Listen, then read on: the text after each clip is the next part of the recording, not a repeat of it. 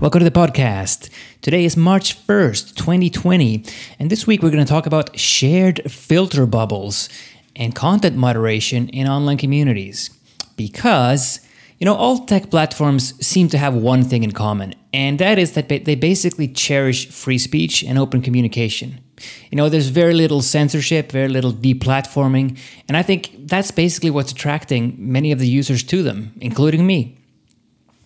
And you know, all tech platforms they kind of represent a renewed grand experiment. You know, going back to open communication and going back to kind of what the web was like back in the day. And so far, it's it's enjoyed great success, just like the original iteration of the web, really. And I mean, sure, I mean we've had Gab.com and those folks tainted with the dreaded alt right hate speech brush you know, for example, remember after the, the synagogue shooting back in October 2018, the shooter had apparently been posting a whole bunch of rants about Jews on, on Gab.com. Now, as I understand it, he was also on Twitter, of course, and, and so are many other bigots and, and hateful idiots, but for some reason, that never kind of made it to the press, to the mainstream press. The most important thing is that he was on Gab.com and Gab was bad. And in fact, you know, the mainstream press, they're really quick to attack platforms like Gab. They, you know, they kind of depict them as some kind of a you know racist friendly alt right platform. That's li- literally what they're saying. But it's not that the alt tech platforms or Gab.com in particular, it's not that they are friendly towards any type of content in particular. They're friendly towards everything, and that's the point. It's free speech. Now, I've said this before, but there certainly is a lot of vile speech on the alt tech platforms as well. But then again, there are plenty of, you know, plain vanilla people too. And the difference though is that these people, these plain vanilla people, they generally don't throw a tantrum every time they see a, a bigot shooting their mouth off. And, and, and I mean, if you see morons touting stuff that you find repulsive, then you can always mute or block them. And speaking of blocking, one relatively new phenomenon that at least I didn't hear much about before is that of sharing block lists, block list sharing. As, and that's used as a means to kind of clean up your experience on a platform. And this is something that I'm not a big fan of, though. I mean, if, if anything, this is going to lead to just even more severe filter bubbles. I mean, remember, in traditional media, the problem is exactly that the information is pre filtered, it's editorialized, it's kind of pre packaged for you. And I mean, look at the news, for example. It's a, it's always a sanitized and angled reality that's thrown at you. You know, some pundits make it on, and others with the quote unquote wrong ideas, they don't make it on. And also, you have a lot of ideas, particularly those of wrong thinkers, that are misrepresented. And of course, these wrong thinkers, they don't have any means to retort because they are not welcome. Anyway, using these ready made block lists, I think it just enables more of the same, more of the kind of filtered reality that we're seeing elsewhere on the web. And me personally, I mean, I don't trust people, anybody, to decide on their own, you know, what should be hidden from me, what's important to me, and what is not and neither should you. So I don't want a Twitter block list of people that I probably am not going to like because I want to decide that. I want to decide what I see and what I don't see. And I think this block list thing is that's kind of a feature of the legacy media, really. And it's not something that we should embrace in alt tech because, as I say, if anything, it's going to lead to more of these parallel online realities you're already having your digital reality manicured for you. So it's not necessarily any better if you do it yourself on top of it. So if you're going to live in a filter bubble, well, you might as well design it yourself and from scratch. Don't just embrace, you know, pre-made, pre-filtered, pre-blocked realities. Now, all of that said, I mean, there has to be some kind of a moderation, some kind of function of moderating content and screening out, you know, the blatantly inappropriate or even illegal content out there. Now, I do like that on Minds.com, the process of, of removing inappropriate content is community led. So, in other words, when a post is reported, a small subset of the community will sort of vote on whether it should be removed or not. And I think that's great. But as for, for sharing entire lists of users that should be squelched altogether, not good. You might remember the other week I made a podcast about Tesla. And of course, there's one group of people who are very much you know, pro Tesla and one group who's very much kind of anti Tesla, or at least anti Tesla stock. They think it's a giant bubble. And those two groups are feuding massively online. And of course, what they've done is there is a Tesla block list and then there is a Tesla Q block list. And so basically, what it's going to lead to is that these two groups live in completely different realities. Anyway, Getting back to Minds.com and how they de- deal with things, I think you do need a more granular approach, just like Minds.com are doing. So you need to do the moderation on a post by post basis. And so I really think Minds.com is setting a good good example here. And it's kind of interesting. I mean, if you look at the posts that make it through on, just look at your feed on Minds.com. Of course, I mean, the content is going to be more risque. It's going to be more, it's going to be raunchier and it's going to be more daring than on Facebook. At least my feed is. But I think this is kind of a reflection of the audience at hand here. I mean, first of all, who creates the content, and second of all, well, who reviews it and and what do they let through? And still, I mean, nothing too insane is coming through, at least not on minds.com. With Facebook, the policies that they apply, they also reflect the convictions of relatively few people. And again, you can tell on Facebook what those convictions might be. I mean, listen, in a large corporations such as Facebook, they are going to err on the extreme side of caution when it comes to you know policing hate speech or removing anything that's even remotely edgy. Of course. But that aside, a lot of the policies on Facebook, they don't really reflect any kind of threat of indemnification or anything like that. They don't really present many legal issues, really. And especially on the Facebook ads side of things, you can really see their policies kind of taken to an extreme because, you know, Facebook, they don't want to be seen making money off of questionable or, or inflammatory content. And for example, content can be removed just because of principles such as, and I love this one, the fat shaming policy.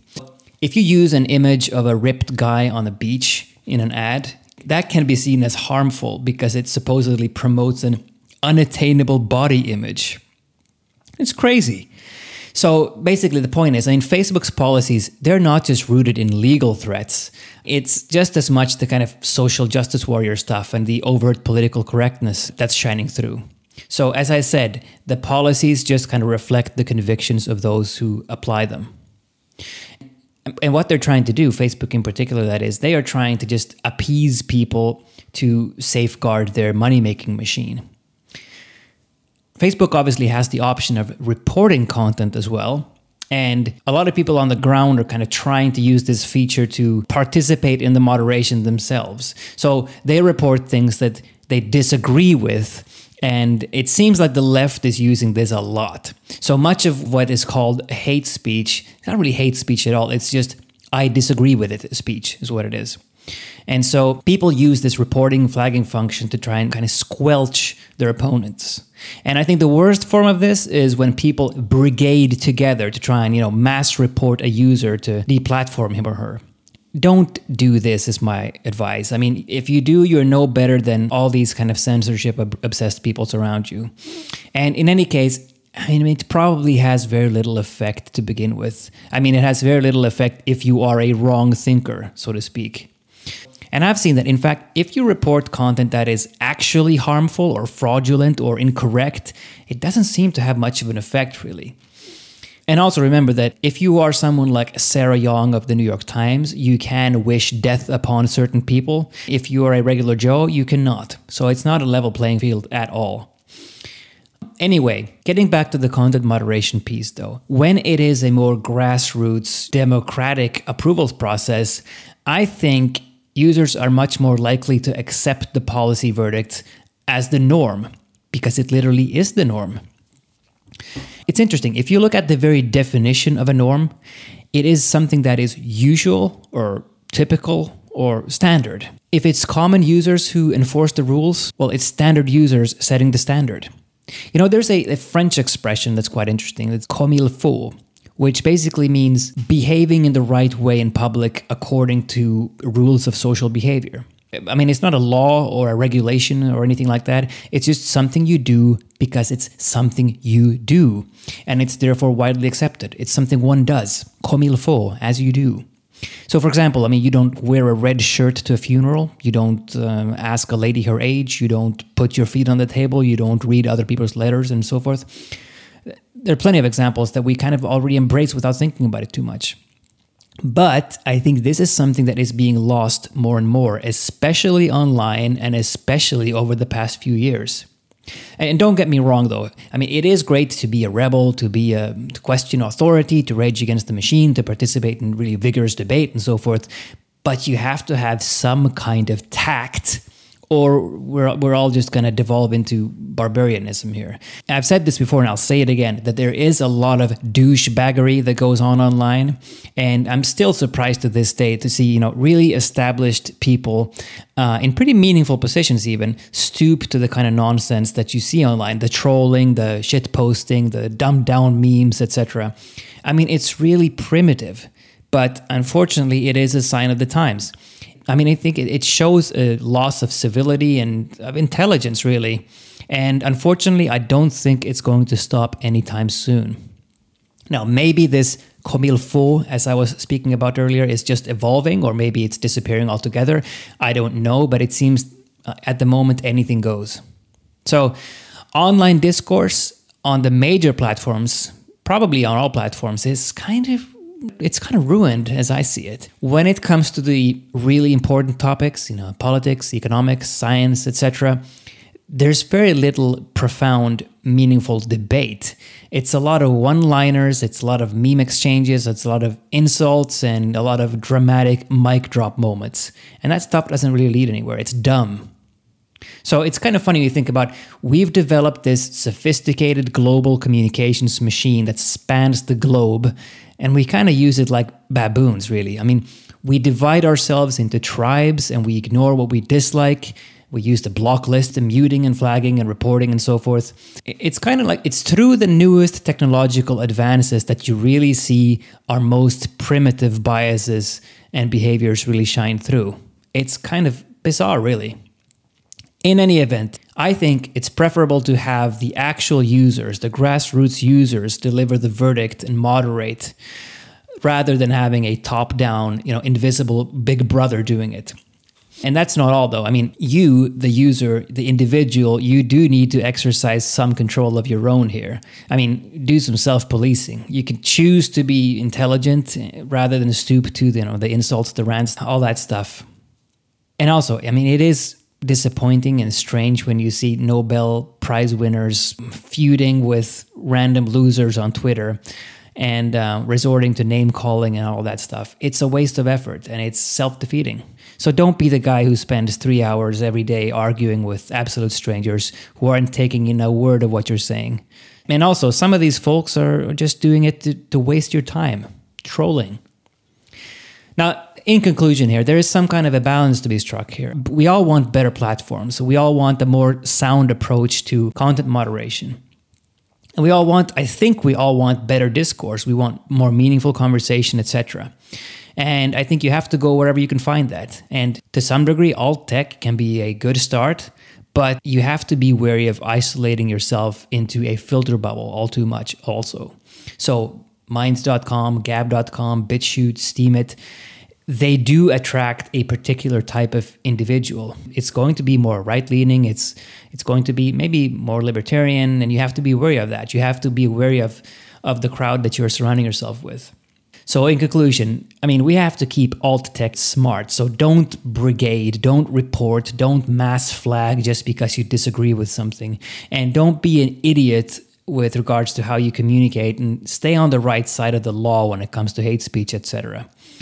Now, and I think it's up to us if we want alt tech to succeed.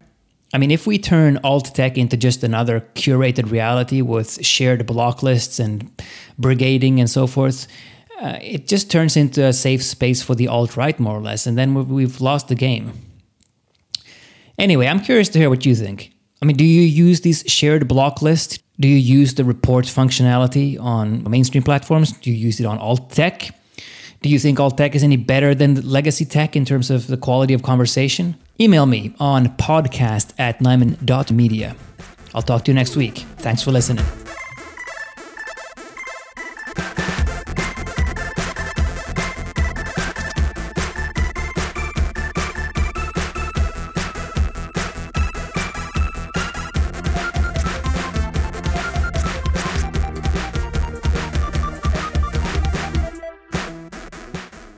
Well, that's it, ladies and gentlemen. I hope you enjoyed it. If you want to comment on an episode or if you want to support the podcast, visit nyman.media slash podcast. That's N-Y-M-A-N dot media slash podcast. Or feel free to leave a review wherever you're listening from. And thanks for listening.